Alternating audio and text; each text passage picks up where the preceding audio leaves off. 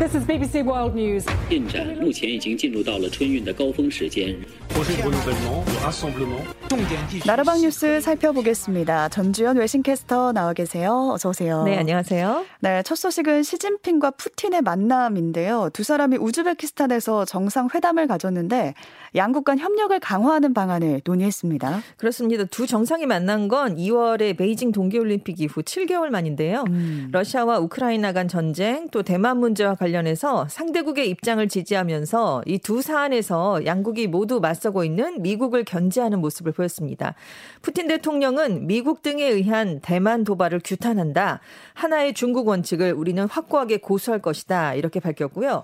또 우크라이나 전쟁과 관련해서 중국의 균형 잡힌 입장을 높이 평가한다라고 얘기를 했습니다. 음. 시 주석은 중국은 러시아와 함께 강대국들로서의 역할을 감당하기 위해서 노력하고 혼란한 세계에 안정과 긍정적인 에너지를 주기 위해서 협력할 것이다 이렇게 답을 했는데요. 이번 정상회담 회담에서는 이외에도 양국 간의 무역 거래 같은 경제 협력을 확대하고 또 결제 대금으로 위안화, 루블화 활용을 늘리는 방안도 논의된 것으로 알려졌습니다. 네. 이번에 중러 정상이 만나게 된 회의가 상하이 협력기구 회의였습니다. 2001년에 출범한 정치 경제 안보 협의체인데요. 중국과 러시아 외에 중앙아시아 4개 국가, 인도와 파키스탄 이렇게 8개 국가가 정회원국입니다. 근데 이번 회의에서 중동의 최대 반미 국가인 이란도 정회원국 가입 절차를 사실상 마무리 지었습니다. 전문가들은 시 주석이 코로나19 이후에 첫 번째 해외 방문지로 중앙아시아 또 상하이 협력기구를 택한 건 러시아와의 공조를 강화한다는 의미 외에도 중앙아시아도 이제 확실한 중국의 영향권 아래에 들어왔다라는 음. 신호를 미국에 보내기 위한 것이다. 이렇게 보고 있습니다. 네. 또 미국 의회가 중국을 견제하기 위해서 상정한 대만 정책 법안이 상원 외교위원회를 통과했거든요. 그렇습니다. 근데 이 법이 하나의 중국이라는 원칙을 사실상 폐기할 수 있는 법안 법안이라서 중국이 강하게 반발하고 있다고요. 네, 미국 상원 외교위원회가 14일에 이 대만 정책 법안을 통과시켜서 본회의로 넘겼는데요.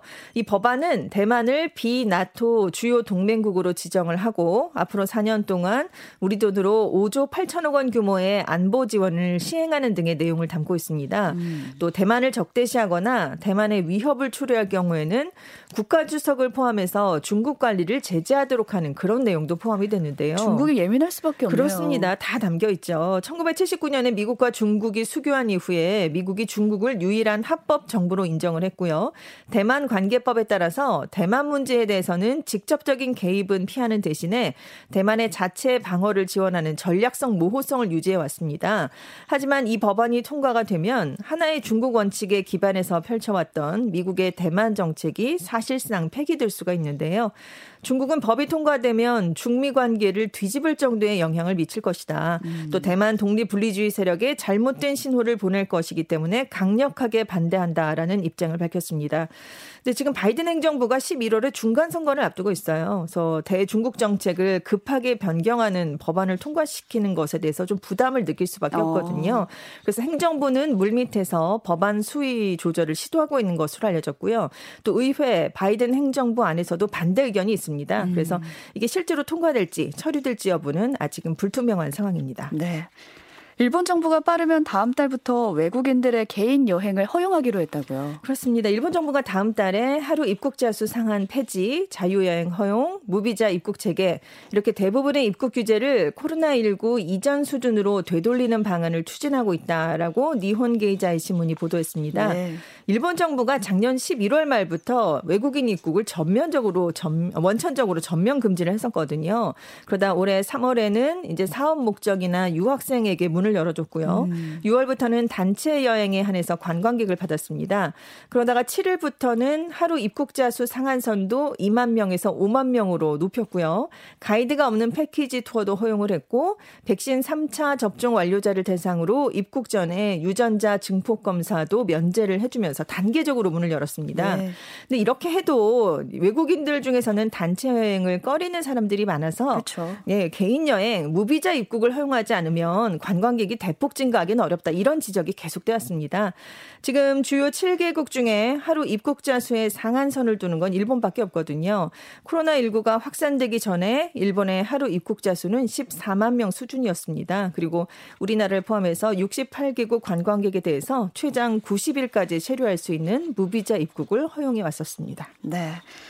유럽에서는 구구 바람이 또 불고 있는데 11일에 치러진 스웨덴 총선에서 우파 연합이 승리를 했어요. 그렇습니다. 스웨덴에 8년 만에 다시 보수 정권이 돌아오게 되는 거라고요. 네, 스웨덴 총선 결과 우파 연합 정당 4곳이 총 349석 중에 과반인 176곳을 확보했습니다.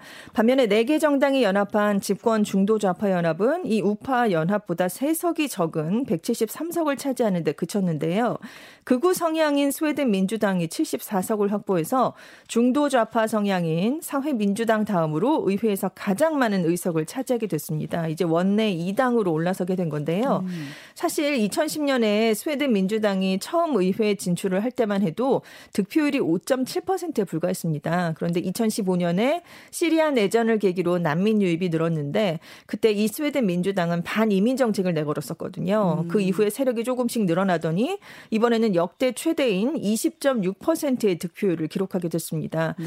근데 지금 이탈리아 총선이 25일에 치러지거든요. 근데 여기에서도 지중해를 통한 불법 이민을 막기 위해서 북아프리카 해안을 봉쇄해야 한다. 이렇게 음. 주장하는 이탈리아 형제들이 이끄는 우파 연합이 승리할 것이 확실시되고 있습니다. 그래서 지금 극심한 인플레이션, 우크라이나 전쟁, 또 여기에 따른 에너지 대란으로 유럽에서 극우 바람이 더 거세질 수 있다. 이런 전망이 나오고 있습니다. 네.